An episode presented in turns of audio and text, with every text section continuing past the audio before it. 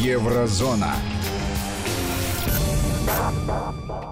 Всем добрый вечер. У микрофона Ольга Бадьева. Это Еврозона, авторская программа Владимира Сергиенко. И сам Владимир Сергиенко у нас в студии. Здравствуйте. Здравствуйте. Сказал, сделал. Что сказали? Ну, что буду в студии в понедельник. Живьем. Когда так сказали? Что, здравствуйте, дорогие Я радиослушатели. Здравствуйте, дорогие радиозрители.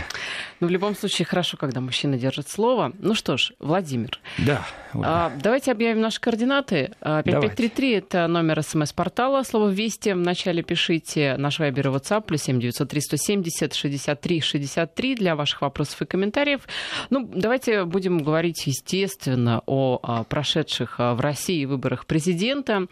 О том, Я что Россия... испугался, что сейчас будем говорить о прошедших выборах в Германии. Там же тоже в среду только закончилось. Если хотите, поговорим. Нет, нет. Так вот, западные лидеры уже поздравили Владимира Путина с победой. В том числе некоторые назвали такой результат феноменальным. Владимир, как реагирует Старый Свет? Хорошее слово, Старый Свет. Устаревший вообще, я бы сказал. По-разному как.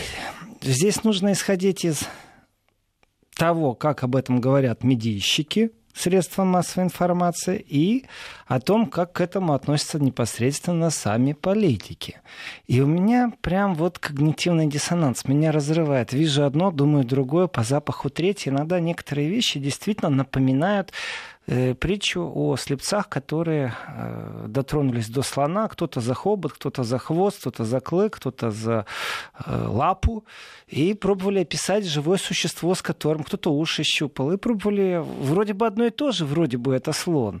Но они же слепые, поэтому описывали они по-разному. Вот примерно такое же отношение у меня к вообще к медийному пространству. Видят кусочек и начинают умничать, выстраивать вообще весь пазл. Бах. Иногда просто удивляешься, насколько перевирают информацию или насколько не перевирают. Но давайте попробуем вот так спокойно, на уровне комментатора, то есть без пропаганды сейчас. Я приземлился вчера вечером в Москве, а утром я был еще в Берлине. И, конечно же, я проехался на машине мимо российского посольства, и я увидел очередь, настоящую живую очередь, которая стояла в посольстве, чтобы проголосовать. Но, в принципе, это меня не удивило. Меня удивило две вещи. Первое — это беззаботность аж двух полицейских, которые очень вяло стояли в сторонке, то есть вообще не парились.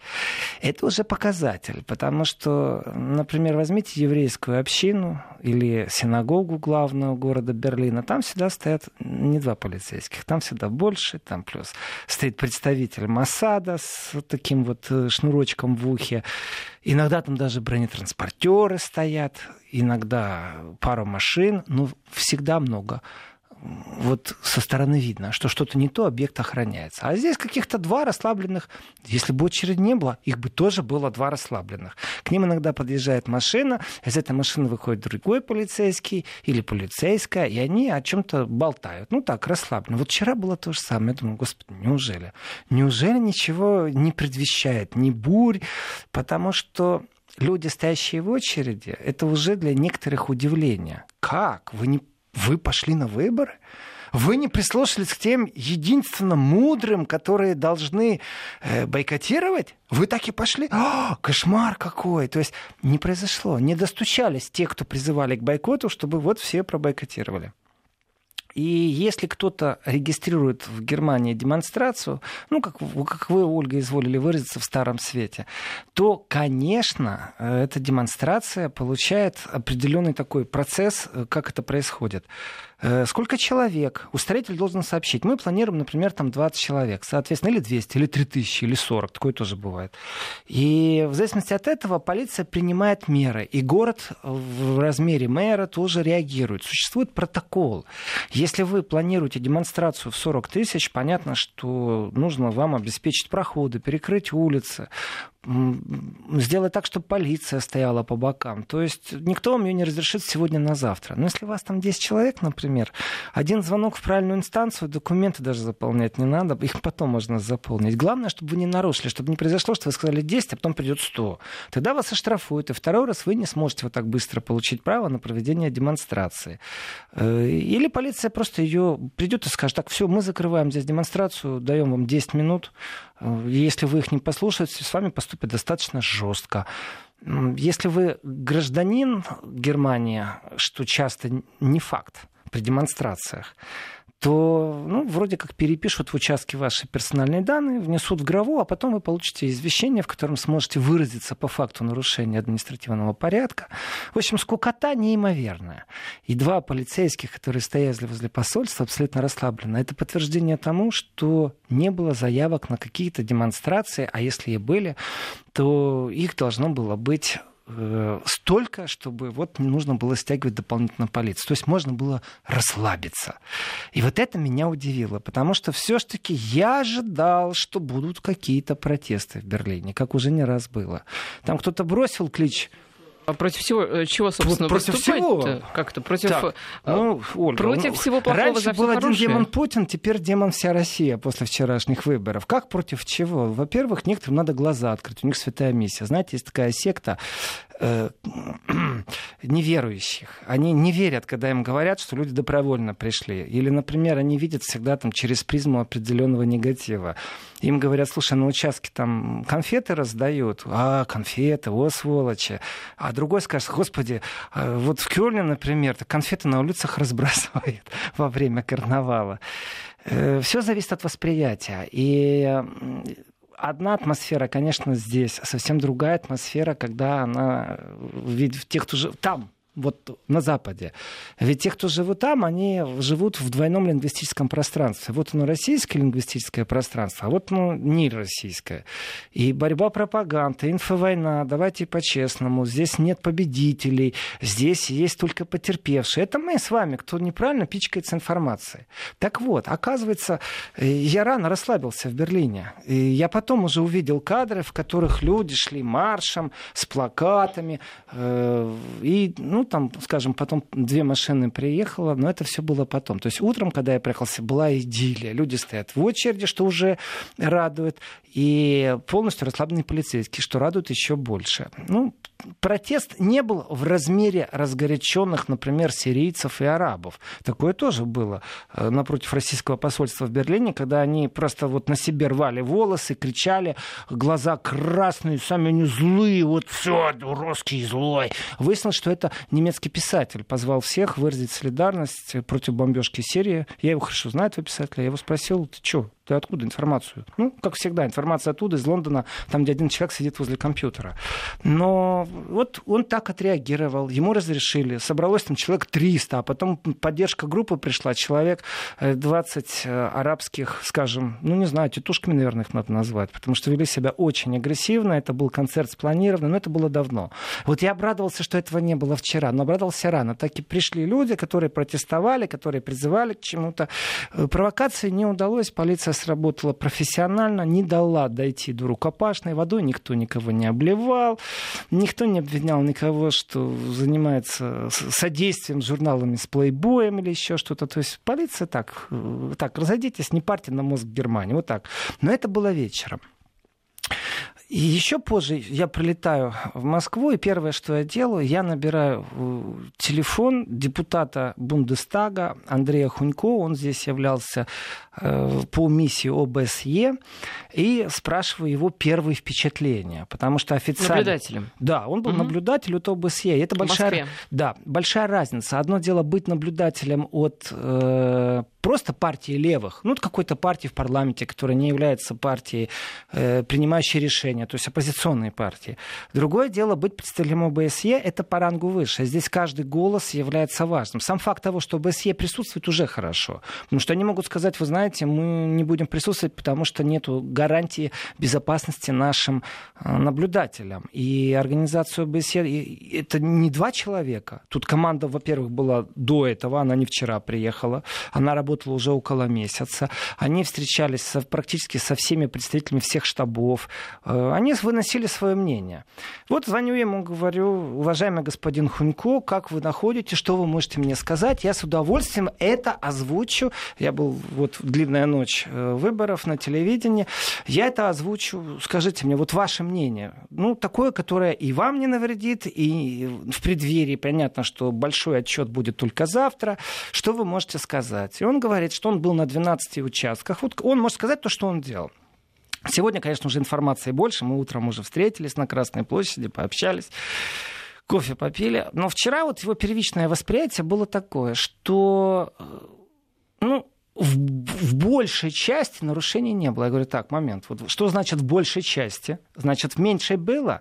Он говорит, ну, это не нарушение, это скорее имеет отношение к ментальности. И мне, конечно, как европейцу, некоторые вещи чудны. Я, в принципе, не могу назвать это вот, ну, как совсем нарушением. Это чуть другое. Вот прямых нарушений я не видел. А вот эти вот мелкие, они действительно где-то в области непонимания западного человека, русского человека. Я говорю, вы о чем? И он мне говорит, Ольга, все очень просто. Дело в том, что в России вот этот вот э, лист, на котором происходит момент избирания, не знаю, бюллетень. Он, бюллетень, да. Вот, замечательное слово. Этот... Что, в немецком бю... нет слова бю... бюллетень? Наверное, есть. Знаете, на трех языках общаться иногда тяжело. И он говорит, что у нас их, ну, у нас в Европе их складывают и закрывают, а у вас их бросают открытыми. Он говорит, вот это странно. Это не является ни в коем случае ни нарушением международных протоколов, ничем. Но это само по себе является уже странным. Но это связано, я так понимаю, с системой подсчета, потому что считают машины. Машина же не будет разворачивать сложенный лист. Ну, если Германия, маш... кстати, как считает? Если такую машину надо придумать, дайте Германии, они придумают, возьмут а там как пару считают, миллионов кстати? Денег. По-разному, и вручную, и машинами, и по почте, и электронке. По-разному.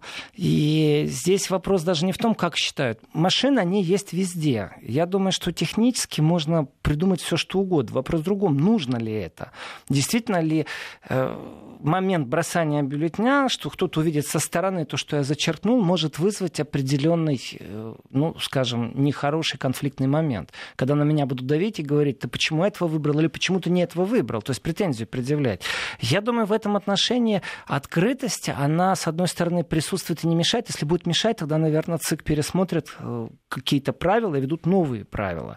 Но пока нету массового дискриминирующего поведения от нетерпимых людей к тому, что ты выбрал неправильно, то разницы нет. То есть он выразил это как, скорее, ментальную э, несуразицу в его понимании, но не как претензию к нарушению выборов.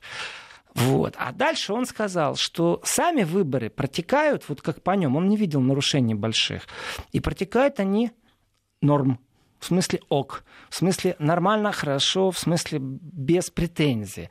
Другое дело, что, конечно же, надо поговорить о том, что вот во все предвыборные были определенные моменты, которые не давали разных шансов, равных шансов разным депутатам. И на этом стоит, конечно, заострить внимание, об этом стоит поговорить. Кандидатам имеете в виду? Кандидатам, да. Что не особо равные, что оппозицию не особо по-равному допускали средства массовой Это информации. Это он говорил? Да, он сказал, что... Я говорю, откуда такая информация? То есть я же спрашиваю, он отвечает. И вот мы сговорились сегодня об этом поговорить. Это впечатление наблюдателя. Этих наблюдателей много в России было. тысяча четыреста. Они уже, разлет... Они уже разлетелись. Ну вот от, конкретно от ОБСЕ их там вроде бы четыреста девяносто три Нет, человека. Полторы тысячи наблюдателей международных. Это международные, почти. Но они от разных миссий. Даже НАТО может прислать свою парламентских наблюдателей. Парламентская ассамблея Евросовета может прислать своих наблюдателей. ОБСЕ — это все-таки организация, которая занимается обеспечением безопасности. И у них свои правила, у них свой свод. Вот его можно на русском языке открыть, там больше ста тридцати страниц. Ты читаешь, кто у них них есть, у них все прописано. Это же бюрократы настоящие, европейские. У них есть человек, который отвечает, например, за выбор гостиницы, за электронные письма, за безопасность, за трату денег этой комиссии. То есть все протокольно. Так особо не придумаешь ничего. При том, что они не едут, например, на деньги России. Они едут за свои деньги, чтобы их не обвинили во взяточничестве. Они за свои деньги силятся. И ну, за вот... деньги Брюсселя все-таки, наверное. Хорошее замечание, да. Я имел в виду только что. Я не думаю, что не лично Германия посылает наблюдателей, допустим. А, тоже посылали, тоже посылали. В принципе, ты регистрируешься, и такие возможности были. Значит, э, и в, в этих регистрациях там как было? тринадцать плюс шестьдесят формат. Это те, кто приехали заранее, те, кто смотрели, как это происходит по телевидению, по радио, в газетах. Они делали настоящий мониторинг того, как это происходило.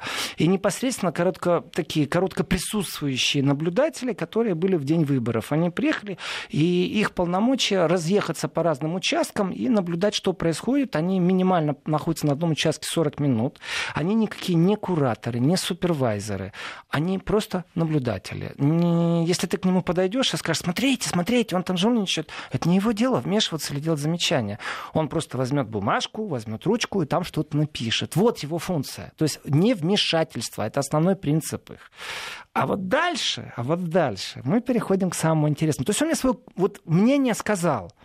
Но мне же интересно все-таки, почему не все э, кандидаты с точки зрения Запада имели неравный доступ к средствам массовой информации. Количество макулатуры, которую я сегодня прочитал, именно макулатуры, неинтересны, перевирающие некоторые факты, перевирающие очень сильно некоторые факты, а некоторые факты э, так намазаны, так красиво преподнесены, что ощущение, что кушаешь чистую горчицу, хотя там вроде бы должны быть сливки. Э, спорные вопросы, то есть э, объективный подход, вот если вы заранее настроены против, и вам все не нравится, и вам тогда, конечно, покажется, что это объективный подход. Но если вы говорите, что у нас все в порядке, то вам покажется, что они врут. Итого, дилемма с Россией наступила. Именно дилемма. Почему дилемма? Ну, нужно вернуться, что все-таки полимерический довод с двумя противоположными положениями, исключающими друг друга и не допускающими возможность третьего. Ошибочно считать дилемму проблемой. То есть не проблема, но дилемма с Россией. В этом уже многие сходятся и наблюдатели, и политики, что это есть и журналисты, и философы, и простые обыватели. И в чем вопрос, вот в чем конкретно подловили Россию, где претензия, которая выглядит, что не все кандидаты звучали. Вот здесь очень интересный момент. Я ночью слышал откровенные обвинения. Это в живом эфире вот в России. Сидели справа, слева, сзади люди, спереди, сбоку. И они... выдвигали претензии. Но выдвигая претензию, ты уже озвучиваешь некоторые факты. Никто тебя не вырезает. Тебя слышит вся страна. Э-э- да, конечно, некоторые вещи в эфире желают конкретно лучшего в будущем. Но, тем не менее, когда ругаются, они же озвучивают то, что они хотят. Э-э- почему же вы критикуете? Есть причина у Запада, потому что не было того желанного кандидата от Запада. У них же есть свой кандидат. Они просто не смогли его продвинуть. Вот в чем суть интересности. Но вот опять же, все-таки, да, хотелось бы понять, почему вдруг... Я все расскажу, почему, почему вдруг Я некоторые... же еще утром встречался с ОБСЕ. Вот отлично, почему вдруг некоторые считают, что был неравный доступ у кандидатов к средствам массовой информации. Давайте об этом после новостей поговорим. Еврозона. Возвращаемся в эфир. Это Еврозона и Владимир Сергиенко с нами. Итак, Владимир, почему некоторые все-таки решили, что не у всех кандидатов был равный доступ к э, э, ну, Ольга, СМИ? Ну, ну вот почему? Почему? Вот почему? А был равный? Вот у меня сейчас к вам вопрос. Был равный или абсолютно, нет? Абсолютно, мне кажется. Э, почему вы так считаете? Ну, вот вы знаете, хотя просто бы... по-человечески. Сейчас вот считайте, что мы вот сидим на кухне, конечно, пьем чай. Конечно, так и есть. Пьем форчка кофе. Открытая, и никто нас не слышит. Ну, только я, вы и пару миллионов сейчас радиослушателей. Ну, почему и радиозрители, как вы говорите. Только потому, что а, в моем личном восприятии а, то количество времени, которое я видела каждого из кандидатов и слышала, абсолютно одинаково. Вот. И каждый наблюдатель, будь то наблюдатель Ассамблеи парламентской Евросоюза, будь то наблюдатель из ОБСЕ, все эти наблюдатели имеют свой личный опыт. И то, что они видят, они бросают в общую кучу. А дальше с ним никто не советуется, это все как-то подводится итог, потом большая пресс-конференция. И здесь ситуация какова? Считают, что, в принципе, на выборы в России у Запада что же есть? Вот если была бы такая возможность, представьте себе, Ольга, что на место президента России имеет право выдвигать не только россияне, но, например, и другие страны имеют право выдвигать, в том числе НАТО. Вот НАТО предложило как бы... прекрасно. Как на Украине практически, да, с этим антиконституционным О, судом. О, это было больно! О, да. No comment, скажу я сейчас. Вот представьте себе, что выдвигает НАТО своего кандидата. Представьте себе, что Евросоюз выдвигает. И Евросоюз, конечно же, будет отличаться от НАТО. Но не, не будет НАТО выдвигать Жириновского, само собой. Они выдвинут какого-нибудь предателя-перебежчика. Кого выдвинет Евросоюз? Они будут такие либеральные, там, подумают, устроят конкурс, поставят на этот конкурс Явлинского. Обязательно он будет принимать участие в конкурсе, знаете, что будет от Евросоюза. Англия, Великобритания не вышла из Евросоюза, мне кажется, Бориса Джонсона надо было. Очень яркий кандидат, боролся бы с Жириновским. Вы сейчас о другом. Вы сейчас говорите о том, чтобы и внешних людей приглашать на должность президента России. Да а вы я об этом говорю... говорите. Нет, я говорю о другом. Чтобы россиян выдвигали не только россияне, но и внешний контур тоже имел право в этом участвовать. То есть НАТО может выдвинуть кого-то, там, российского гражданина, Евросоюз может выдвинуть кого-то, но все не граждане России, все россияне. Mm. И кто-то будет очень вредный. Там общество анонимных алкоголиков, например, выдвинет какого-нибудь актера, который пьяный со сцены матом ругается. Ну, например, откуда я знаю. А вот с точки зрения э, политиков, представьте себе, что у Запада есть кандидат, которого бы они очень хотели бы видеть э, в роли кандидата. И они бы ему дали такой медийный ресурс, потому что если мы открываем западные СМИ, любые, объективно, не объективно освещающие, кстати, я сказал сейчас объективно освещающие, я оговорился. Я не знаю западных СМИ, которые освещают объективно. Они, вот ОБСЕ объективно или не объективно работает? Вот, вот, вот, вот где вот эта изюминка, где разница? Вот здесь правда ваша, здесь правда моя, а вот здесь истина. Вот кто занимается истиной? Насчет объективности не знаю. А вот необъективно могу прям список составить, кто необъективно освещал. Хотя большой комплимент самым читаемым таблоидам, которые устроили такой марафон и прям вживую передавали. И если было нарушение, которое в России зафиксировано, и об этом знали, они тоже говорили об этом. То есть они не провоцировали особых скандалов. Но, тем не менее, у Запада есть кандидат, которого бы не очень хотели. И ту медийную поддержку, которую бы они ему дали на Западе, безумную сильно, о, я думаю, что практически любой бы западный лидер с ним бы сфотографировался. Денег дал. Ну, я о Навальном говорю. Они, об... mm. они реально документировали э, высказывания. Вот э, Навальный действительно смог остановить людей, чтобы они не принимали участие в выборах? Или все-таки те, кто не принимал... Не все же русские граждане России пошли на выборы. Не все, правильно? Иначе была бы стопроцентная явка. Вопрос. Люди не пошли, потому что их позвали не пойти или потому что они не хотели? Кто-то может говорить, я их позвал, поэтому они не пошли. А ведь есть такое понятие политическая апатия, есть понятие неинтересно. В разных странах в разный период времени оно колеблется от трёх процентов до пятидесяти процентов. Люди, если все хорошо и все в порядке, они не идут на выборы. Если они чувствуют, что отечество в опасности, а на этом играют все, между прочим, и западная пресса в этом отношении четко понимает, что они... обязаны признать выборы. Почему дилемма у Запада, Ольга? Почему? Потому что им очень бы не хотелось признать того, что страна выбрала президента. Разницы нет, как он заманивал своих избирателей или не заманивал. Есть факт, его уполномочили руководить этой страной. И известно, как он это будет делать. Известно, что здесь он имеет выдержку, здесь не идет на уступки, здесь проявил хитрость политическую, здесь ошарашил всех, здесь...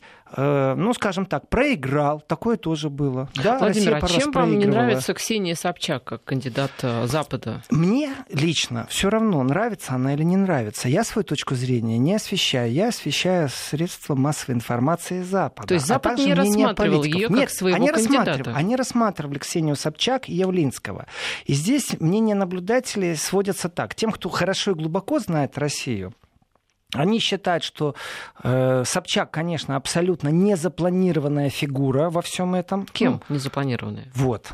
А что Явлинский является иногда даже вот таким большим набором. Известно, что он принимает участие, шансов у него нету. Если его кандидатуру освещать, если я сейчас начну цитировать, мы порвем и нарвемся на международный скандал. Потому что один к одному я сейчас просто поменяю все высказывания, которые они говорили о недопуске. Или, например, о том, что человек не разбирается в экономике. Или оскорбительные интонации. Или интонации всемирного заговора. Потому что это тоже предъявляется в претензии, что на территории России был абсолютно абсолютнейший заговор администрации президента, и все остальное крутится вокруг этого заговора. Что вы посмотрите внимательно, а может ли что-то безликость некоторых участников, и посмотрите на коммунистов, посмотрите на ли...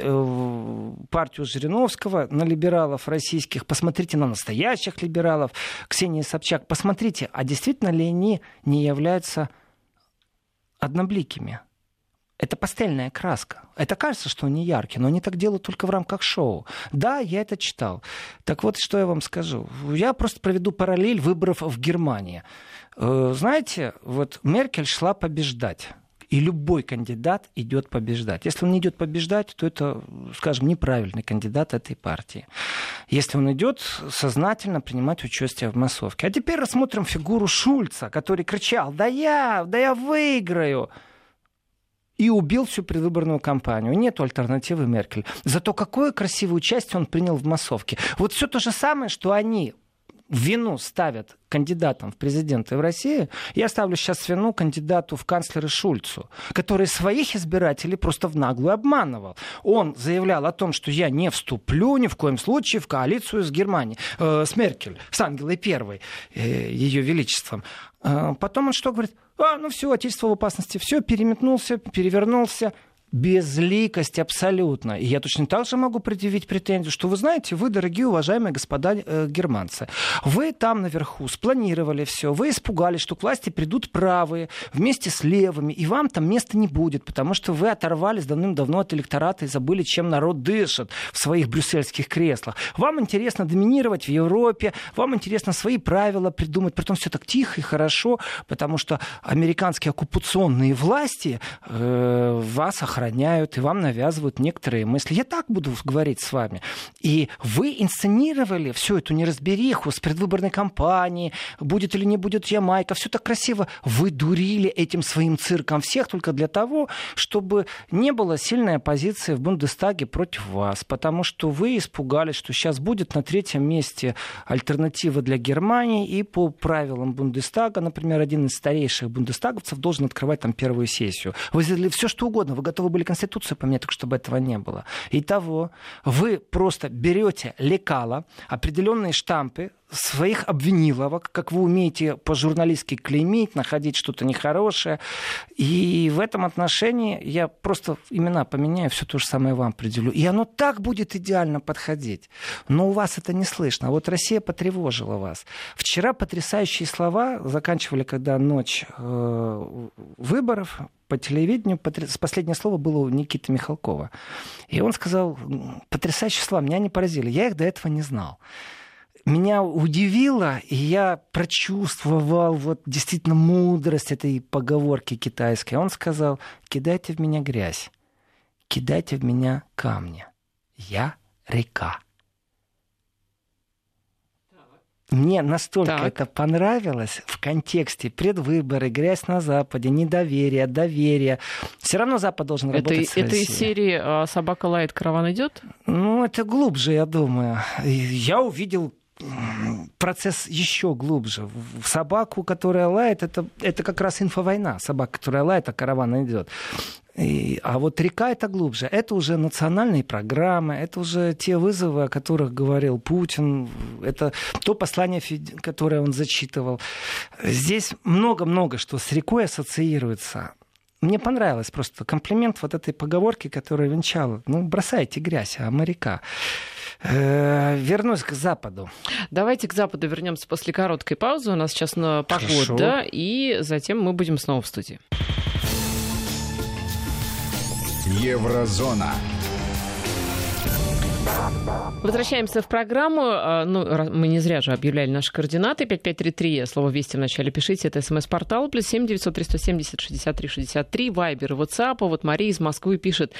Вы, кстати, Владимир Владимирович? Да, я Владимир Владимирович, сын Владимира. Вот, значит, все правильно. Владимир Владимирович и Ольга, добрый вечер. Какие последствия можно ожидать из-за того, что мы не получили от Запада поздравления нашему президенту, а Собчак может только предать России, построить следующий дом, два, три и так далее. Что касается поздравлений, ну, та же самая ваша любимая Ангела Меркель, она отправила телеграмму поздравительную, где, в общем-то, поздравляла Владимира Путина с победой на выборах, так что не надо говорить о том, что нет поздравлений. Смотрите, по поводу поздравлений или не поздравлений, здесь все зависит от восприятия. Это момент, я о нем и так и так хотел поговорить.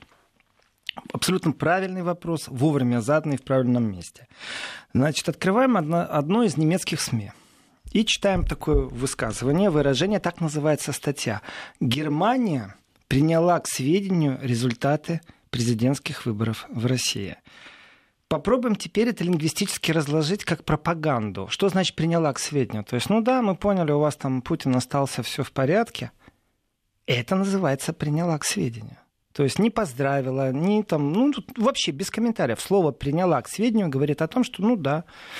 И я не то чтобы вижу здесь очень негативную нагрузку, но я вижу здесь нейтральность, осторожность, все что угодно. Здесь ни слова нету о том, что поздравили или не поздравили. Прочитав такой заголовок, если у меня нет времени вникнуть в текст статьи, я скажу: ох ты, какие наши лидеры. Они вот приняли во внимание к сведению, но они никак не поздравили. Молодцы! Проявили единство. Для кого это написано? На какую аудиторию целевой это рассчитано? Вы мне хотите сказать, что это не пропаганда? Это абсолютная пропаганда, потому что если мы уже открываем сам текст, то там, конечно, уже есть. И опять же, знаете, с точки зрения целевой аудитории всегда известно, что до конца статью практически никто не дочитывает. В самом низу статьи стоит самая неинтересная информация, как правило, повторение того, что уже тысячу раз озвучивали, и того, что практически любой слушатель или читатель знает, или зритель. Это в самом конце, в начале ставится. И вот дальше начинают с того, что Штайнмайер написал. Штайнмайер президент, это входит в его полномочия, все-таки по различию как. Президент Германии, он не имеет рычагов управления, рычаги управления у канцлера, но он имеет именно репрезентативные функции, поэтому поздравление от президента Германии считается более важным, чем от канцлера. Так есть. И да, президент назначает вроде бы как канцлера, а потом руки умывает. Другими словами, такой, знаете, аксакал, спокойный, смотрит, как канцлер всем руководит. Ну, репрезентативная функция ни больше, ни меньше. Но тем не менее, я прочитал его поздравления на, официальном страни... на официальной странице правительства. И там есть, что Россия и Германия, в принципе, имеют и долгую историю совместную, и о том, что ну, они обречены, можно сказать, противодействовать отчуждению народов. Там стоит, что это близкие отношения Берлина и Москвы, и продолжительный мир после холодной войны озвучен, и в том, что это узкое пространство для совместной деятельности Германия и Россия. То есть стоят акценты на том, что ну, вот так получилось исторически, что мы вместе. И у нас, конечно же, есть проблемы. Там не стоит, что мы приняли к сведению, что Путин будет президент в следующий период времени. Не-а. Там стоят поздравления Путину. И как можно назвать статью, если не пропагандистский, с таким заголовком? Опять же вернусь. Очень интересный момент. В субботу, в субботу, таблоид один немецкий, я не люблю называть его по имени, но я думаю, уже многие радиослушатели это знают, опубликовал поздравления Путину на русском языке. Прям вот, ну, за день, за сутки раньше. Я так скажу, анализируя этот таблоид, а это очень читаемый, это самый читаемый в Германии таблоид, я скажу так, они специалисты по заголовкам.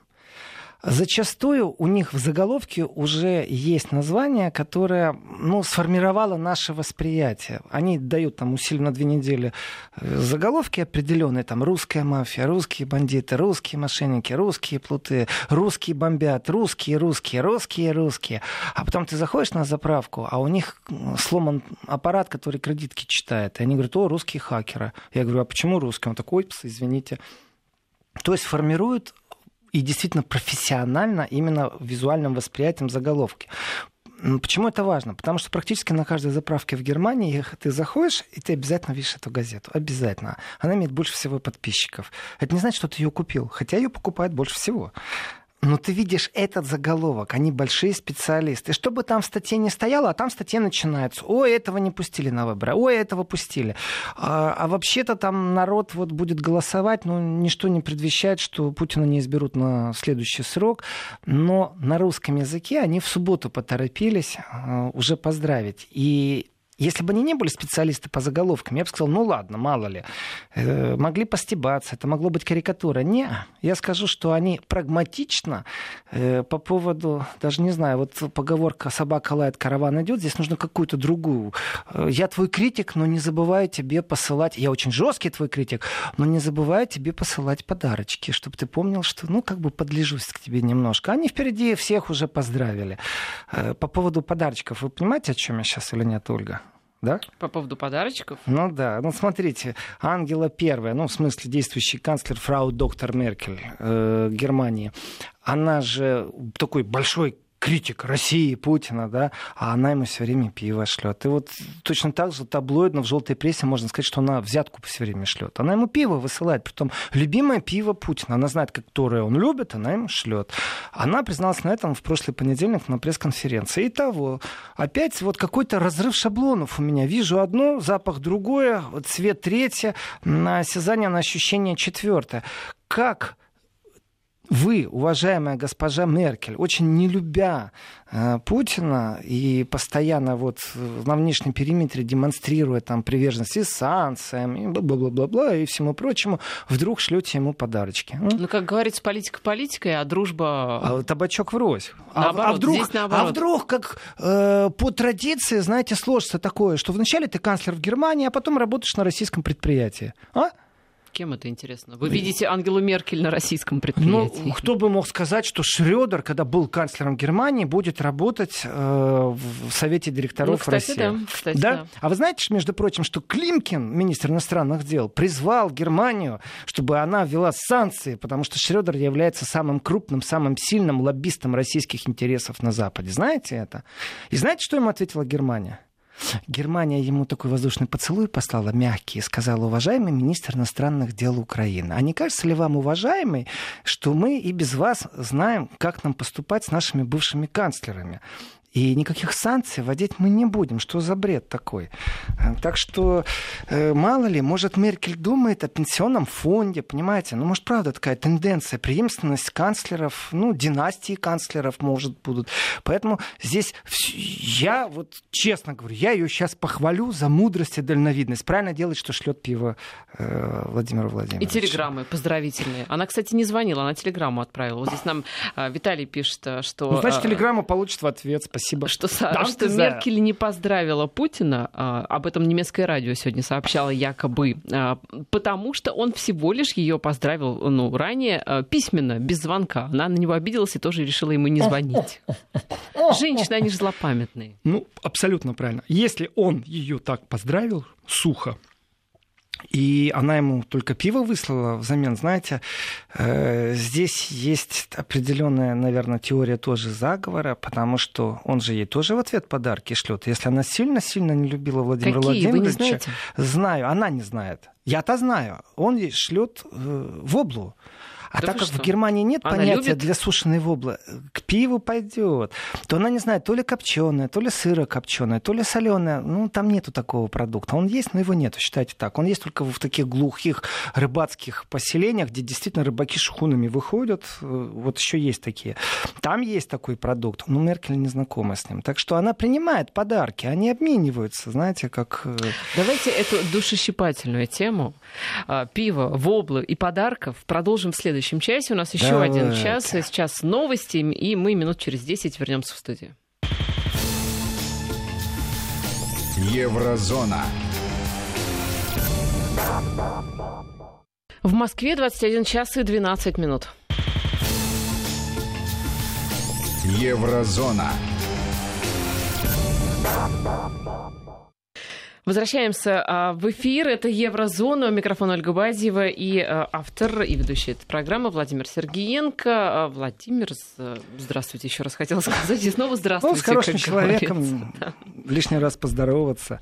Ну что ж, давайте вернемся к второй части вопроса нашей слушательницы, которая не, не только про поздравления говорила, она еще упоминала про Собчак, что-то там в, раз, в разрезе предательства, Родины и так далее и тому подобное.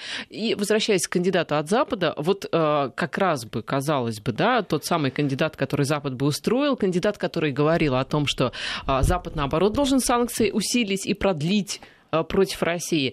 Э, что вообще, э, как на Западе к этой фигуре относились? То есть, правильно ли я понял сейчас вопрос, э, что Собчак, Собчак своим... могла подойти под, кати... под категорию э, желаемого кандидата Запада, да. и как они к ней относились? Да, и считал ли Запад ее сво... своим кандидатом? Мне кажется, здесь произошел конфликт интересов. Я очень аккуратно сейчас говорю. Мне кажется. То есть, акцент на слове «кажется». Highly likely.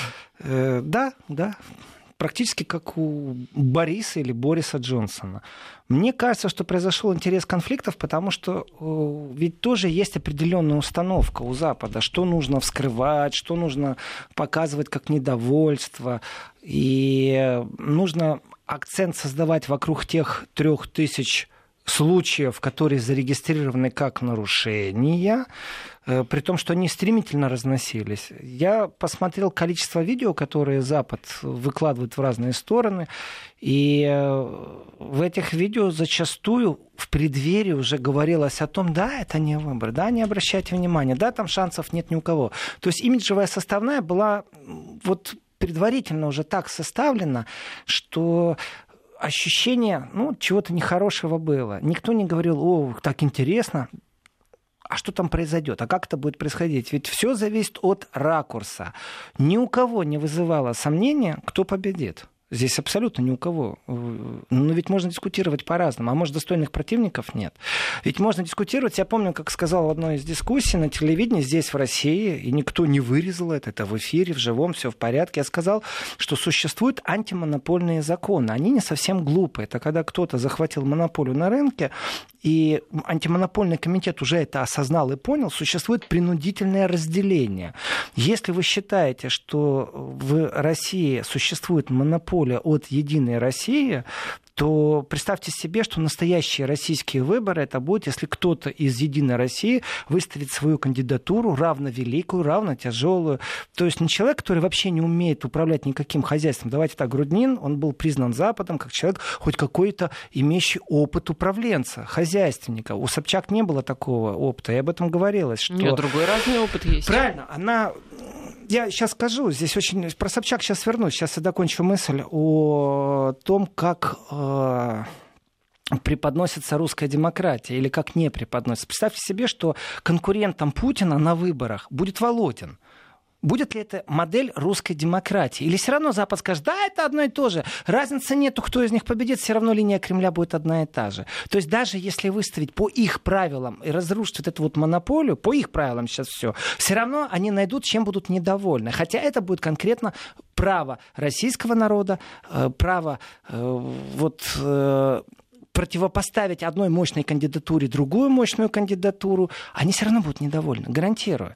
И в этом отношении Собчак для меня лично, вот теперь я не говорю слово «кажется», а для меня лично она является абсолютным таким лакмусовым проектором. Что она сделала?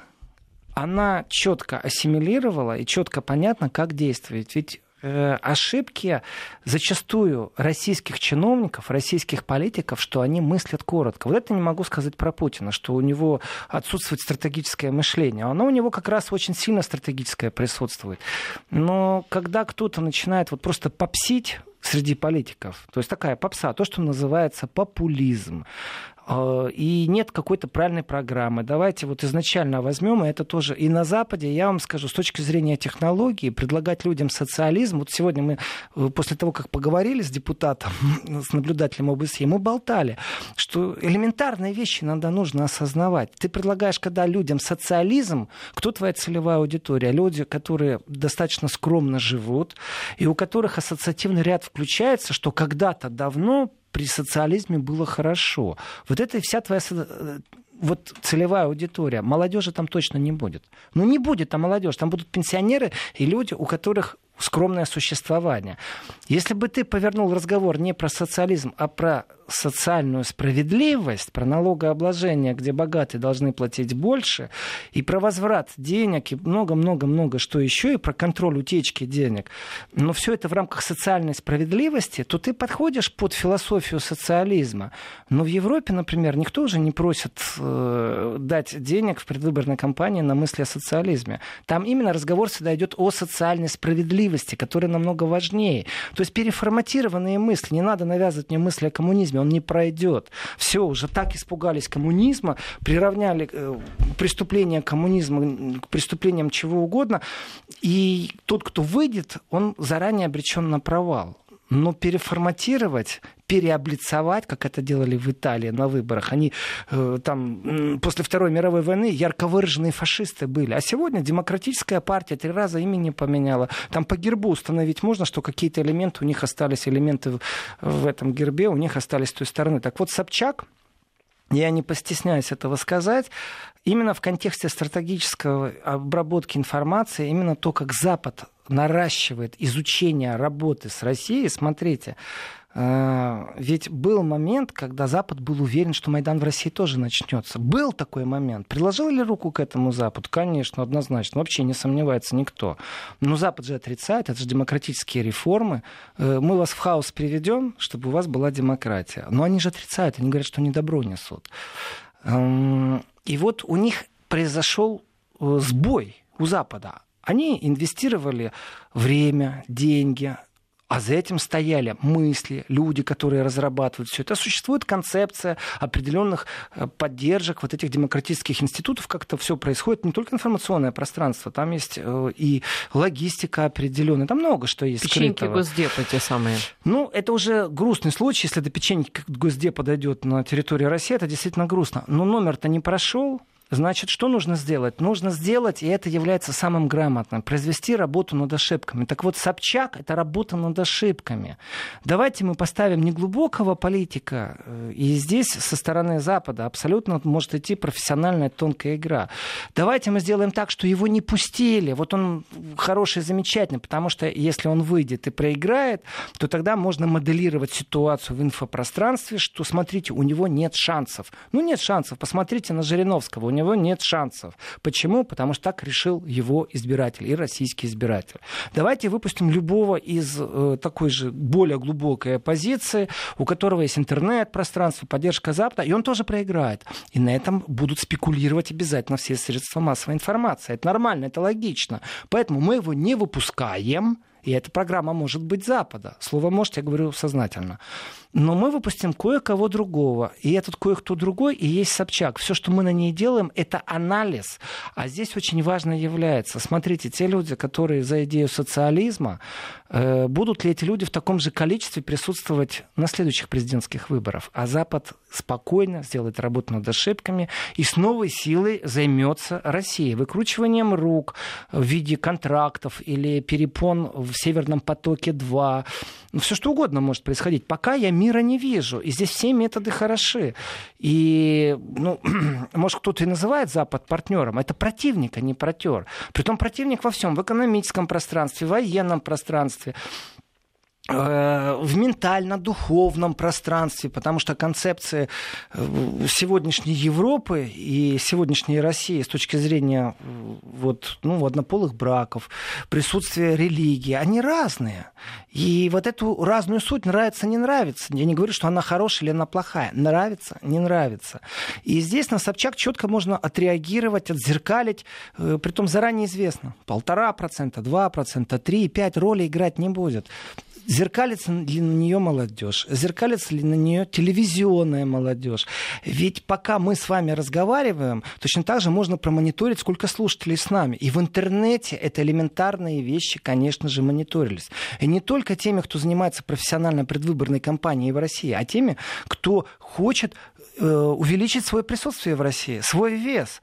И если в прошлые выборы говорили о том, что фальсификации, людей свозили, вот на желтых автобусах, на желтых машинах, всех подряд свозили, из участка в участок перевозили, черти что, в общем, народ не выбрал своего президента. А теперь дилемма-то какая? Народ выбрал президента, и как бы не фокусировали наблюдатели на тех количествах нарушений, они что же были, конечно, об этом известно, почему нет.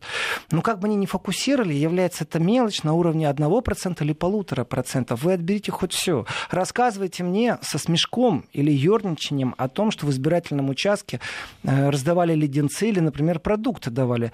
Это легитимно. Это не является нарушением заманить человека на избирательный участок.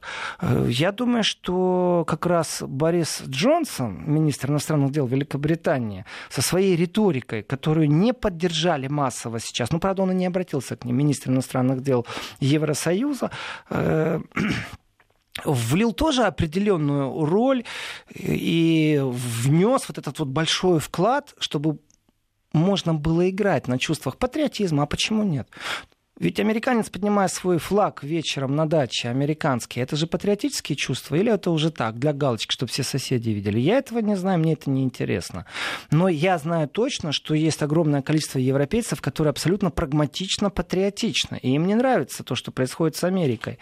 Но они понимают, что в этом пространстве нужно существовать. Я имею в виду сейчас протекционизм со стороны Америки и абсолютно четкий прагматизм Запада. Наши машины, Северный поток-два, война по стали, война будет точно также в составляющих э, технологических вот этих штучках, которые в интернете, чипы и все остальное прочее. Там огромная борьба, которую они, между прочим, хотят решить среди э, джи двадцать. Они не хотят ее решать один на один. джи двадцать, давайте договоримся. Весь мир нам не интересен. Мы вот здесь будем решать вопросы. И вот глобально глядя на все это и четко понимая, что это не друзья, это как минимум противники. И хорошо, если ты с одним поспарринговался, а с другим на бой выходишь. Вот есть у нас здесь совместный интерес, там, Северный поток. Все, начали работать, противостоять. И объясните мне, вот случай в Великобритании, какое имеет отношение к Северному потоку? Ведь ту риторику, которую они выстраивают, ну, для меня это детский сад, риторика. Посмотрите, Россия плохая, давайте вот не будем у нее брать газ. В принципе, практически объявление экономической войны, только Великобритания больше не в Евросоюзе, а в Евросоюзе, например, есть Греция, которая не любит локомотив Германию, которая имеет общие связи именно по православию с Россией. И ментально она ближе и спокойнее. И диктат Брюсселя ей не нравится, Греция. А она может заблокировать, она может не понимать то, что от нее Великобритания попросит. И даже если она бы очень сильно попросила, то опять же, любой аналитик скажет, вы знаете, чем сильнее вы давите на Россию, то так выстроена медийная защита в России, именно медийная защита, что у человека, у простого обывателя российского, вы просчитались. Включается механизм, давайте объединяться. объединяться, давайте защищаться. И насколько это правда или неправда в информационной войне. И здесь начинается, не, ну мы же защищаемся, поэтому наши войска под Россией, а не потому, что мы хотим напасть. Не-не, вы же нас не обманывайте, пожалуйста. Вы не защищаетесь, вы готовитесь к чему-то. И здесь... Вот, опять же, не постесняясь, уже без слова кажется, а сказать конкретно. Ну, конечно, надо отводить войска, но только Россия на своей территории, а они вот на границе с Россией. Ну, и, как всегда, о леопардах сейчас упомяну, которые надо забрать, которые немецкие танки в ста пятидесяти километрах от Санкт-Петербурга. Забирайте их уже, Ангела Первая. Не надо. Кстати, Ангела Первая, как вы ее изволите величать, вот сейчас приходит сообщение э, с текстом телеграммы поздравительной, в частности. Ангела Меркель э, в своей телеграмме написала: «Я сердечно поздравляю вас с переизбранием на должность президента России. На сегодняшний день очень важно продолжать развитие диалога между нашими странами, да, и так народами». И так и написала. Милечко. «На основании этого нам необходимо стремиться к тому, чтобы конструктивно решить проблемы, возникающие как в отношениях между нашими государствами, так и на мировой арене. Пишет германский канцлер. Ну, вот э, я не увидел в этом послании и не услышал ничего, чтобы говорило: так, ты плохой мальчик, я с тобой играться не буду, забирай свои игрушки из моей песочницы. Нет там таких слов. Там нет слов, что мы не будем с тобой заниматься бизнесом в большом пространстве, там, Volkswagen, Mercedes, Siemens, э, Krupp и сыновья. Там нету этих слов. Там стоит совсем другое. Они... В смысле Запад, и вот канцлер Германии в данном случае является, опять же, только подтверждением, почему Запад в дилемме с Путиным.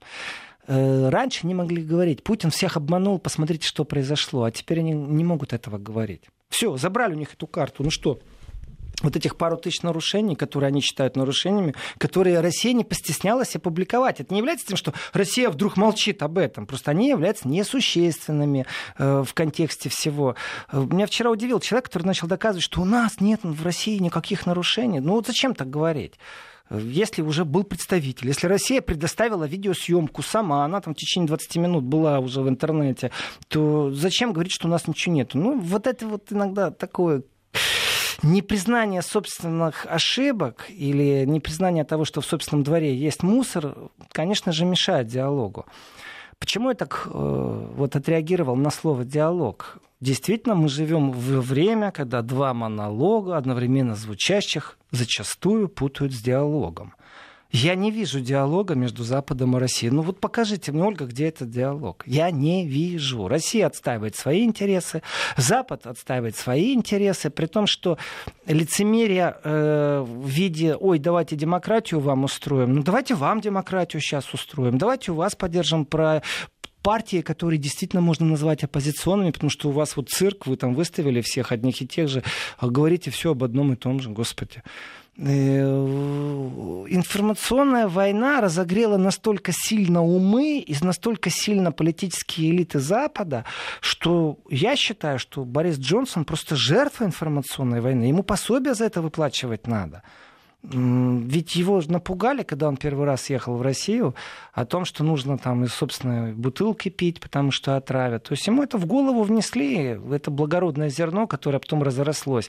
Телефоном мобильным пользоваться нельзя, потому что эф эс бэ будет все сразу сканировать, прослушивать. Значит, подготовили его мнение. А дальше он пошел. Знаете, Тереза Мэй, когда делала заявление о том, что лично Путин виноват, и пошли в интернете вот эти смешки, что на месте преступления нашли паспорт, паспорт с Путиным. Мне немецкие товарищи прислали фотографию, на которой изображен котенок, сзади него он нагадивший, вот это все видно, и написано: это не я, это русские, на немецком языке. То есть народу уже смешно с этого всего, народ все понимает. Но это народ, опять же, народ не принимает решения, будет принимать решения элиты, и тайком ночью провезут танки, которые будут стоять сто пятьдесят километров от Санкт-Петербурга. Пауза у нас. Пауза, да. Прервемся на новости и вернемся в студию. Еврозона. Возвращаемся в эфир. Владимир Сергиенко вместе с нами этим вечером. Кстати, Владимир, вот по поводу наблюдателей. В две тысячи двенадцатом году ведь тоже была миссия о бэ эс е. Так вот, тогда по итогам наблюдения они, цитата, пожелали, чтобы Россия начала реформу избирательного законодательства, чтобы добиться честной конкуренции на будущих выборах. В этом году наблюдатели сказали, что видят позитивные сдвиги, что, в общем-то, все нормально, все их устраивает, и если у них какие-то замечания есть, то как раз такого характера, ну, технического, да, без которых, наверное, сложно обойтись. То есть, получается, те же самые наблюдатели признают, что... Ну, наблюдатели не те же самые, а те же самые ну, организации. Ну, конечно, есть те, кто по второму и по третьему кругу ходит. Вообще интересно в Россию съездить, посмотреть. Некоторые любят Россию, относятся к симпатии. И... То есть, получается, Запад признает, что у нас есть честная конкуренция на выборах. Вот смотрите, Ольга, честная конкуренция в каком пространстве? Вот вы меня сейчас спрашиваете, давайте представим себе, вы пропагандист и я пропагандист. Вы пропагандист, например, Запада, а я пропагандист России. И я говорю вам, что вы что, у нас абсолютный допуск, был ЦИКом прописанный э, допуск к эфирам, там, по минутам расписанных, то, что говорит. Э, попробуйте опровергнуть мне это. Вот встаньте на мою позицию сейчас. Просто да что, проверьте, скажите, что я вру, например, просто. Вот как-то, вот хоть как-то сделайте. То есть, если, если бы я была западным пропагандистом, да, то, соответственно, я, повод, вам, да. вот то, соответственно, я бы вам говорила, что у вас, во-первых, не дебаты, а нечто а, такое а, клоунское. Так, раз, считается. Смотрите. Это, это, кстати, многие говорили. А, ну и, во-вторых, опять же, можно говорить про административный ресурс. Очень часто любят его а, на Западе. Упоминайте. Вот я сейчас как пропагандист России даже не знаю, что вам ответить. Вы правы, скажу я вам. Вы правы, но нам кажется, что мы достигли большого развития, эффективности в подсчете голосов. Мы усовершенствовали систему избирателей, контроля над избирателями, уменьшили количество действительно фальсификаций на избирательных участках. Мы идем вперед, мы развиваемся, и это успех. Давайте поговорим о нашем успехе. Мы услышали вас. Спасибо большое, что вы присутствовали на наших выборах. Тем самым вы, уважаемые западные наблюдатели, подтвердили легитимность этого выбора. Российский народ выбрал своего президента. Да, вы критикуете административный ресурс, не клоунаду, как вы изволили выразиться, товарищ западный пропагандист. Мы очень благодарны вам, спасибо. А теперь валите назад на Запад. Валите туда-назад, а мы теперь будем строить нашу страну дальше и развиваться. Большое спасибо, что вы были и подтвердили этот выбор. Вот так с ними надо общаться, потому что все равно будут акценты, все равно будут акценты, и нелегитимность выборов намного тяжелее доказать, чем легитимность на самом-то деле, потому что внутри страны, в закрытом пространстве, эта легитимность, она уже подтверждена, все, она уже сделана. Хотите административный ресурс, хотите, вам другое шоу устроят, и... административный ресурс, который обсуждается, он в этот раз не так сильно ставится вот в этих, ну, скажем так, топ пять претензий к России, как в прошлый раз. Почему один из кандидатов не участвовал в дебатах практически? Ну, и, и, и мы говорим и о самом главном кандидате сейчас, да, да. который действующий президент действующий, России. Да, соответственно. Смотрите, я вам отвечу, Ольга, вот отвечая, как российский пропагандист. Да, Владимир, вы западный, не, проп... Владимир, а я российский. Вот да? Отвечая на ваш вопрос, был ли равный доступ к средствам массовой информации во время дебатов, говорю, нет, не равный, потому что один из кандидатов практически не участвовал в них. Я вам отвечаю, как российский пропагандист сейчас. Скажите, пожалуйста, а у вас там э, на Западе как происходит, когда идут выборы, и четко прописано, кто сколько имеет эфирного времени, и вы руки выломали своим административным ресурсом, когда разговор шел о том, чтобы вы, уважаемая госпожа канцлер, э, в преддверии выборов были лайв в немецком телевидении с кем-нибудь из кандидатов. Вы такие условия там поставили, что, в принципе, вы превратили в цирк, без зуба абсолютно. Вы подобрали себе с кандида- кандидата спарринг, постояли, поумничали, грубо говоря. Он же потом вам вот и в другом месте абсолютно прагматично поддержал вас, ну, обманув своих избирателей, скажем так. То есть вы устроили цирк. Вы четко выставили условия, по которых вы будете присутствовать в этих дебатах. И вы нам хотите рассказать, как мы должны в этих дебатах присутствовать, о чем?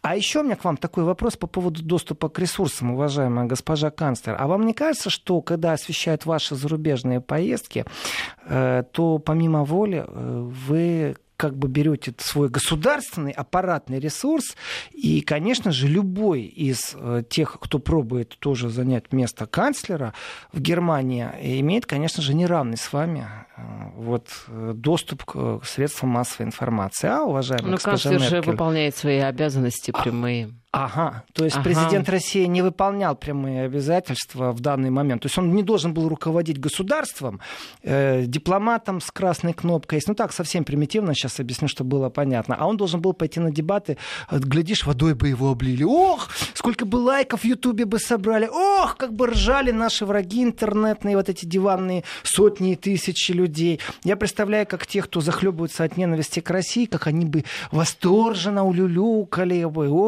О, притом братья-славяне, между прочим. И в этом отношении, ну, скажем так, я тоже буду критиковать. Да, действительно, можно было бы другой формат придумать. Да, действительно, видно инсценировка, вот, дирижирование. Я сейчас цитирую только западные СМИ. Каждое слово, которое я произнес, дирижирование, инсценировка, все это было произнесено неоднократно до, во время. Но, грубо говоря, как пропагандист, вам, как западному пропагандисту, отвечаю, знаете, а нам все равно, у нас народ выбрал, вы откиньте там сколько-то там процентов, и вы должны понимать, что вы хотели расслоения в обществе, уважаемый товарищ западный пропагандист, а получается совсем наоборот все произошло. А вот, кстати, Владимир, да. Да, давайте поговорим про явку, мы ее совсем не обсуждали. Вот если взять парламентские выборы в Германии в семнадцатом году, в сентябре, которые были, то, соответственно, явка на них была семьдесят шесть процентов, да? Ну, парламентские выборы можно, я думаю, сравнить там по влиянию на политическую дальнейшую жизнь с президентскими в России. Явка у нас, которую эксперты называют выше среднеевропейской явки, шестьдесят пять процентов, да, что-то вроде этого, на этих выборах, в Германии была еще выше. Это, это как вообще? Смотрите, Ольга, мне достаточно тяжело. Вот я попробовал стать российским пропагандистом на четыре минуты. А, да? вы, вы еще там, да? Нет, я как в анекдоте. Пять минут русский, ну как я вас всех ненавижу. Я думаю, многие знают этот анекдот. Тяжело. Почему? Потому что я не отстаиваю ценности или правоты. Я не доказываю, истины или не истины. Я только демонстрирую, как можно повернуть разговор.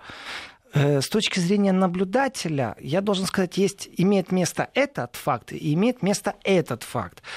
И сравнивая эти факты, я скажу, да, конечно же, Запад не получил того кандидата, о котором он мечтал.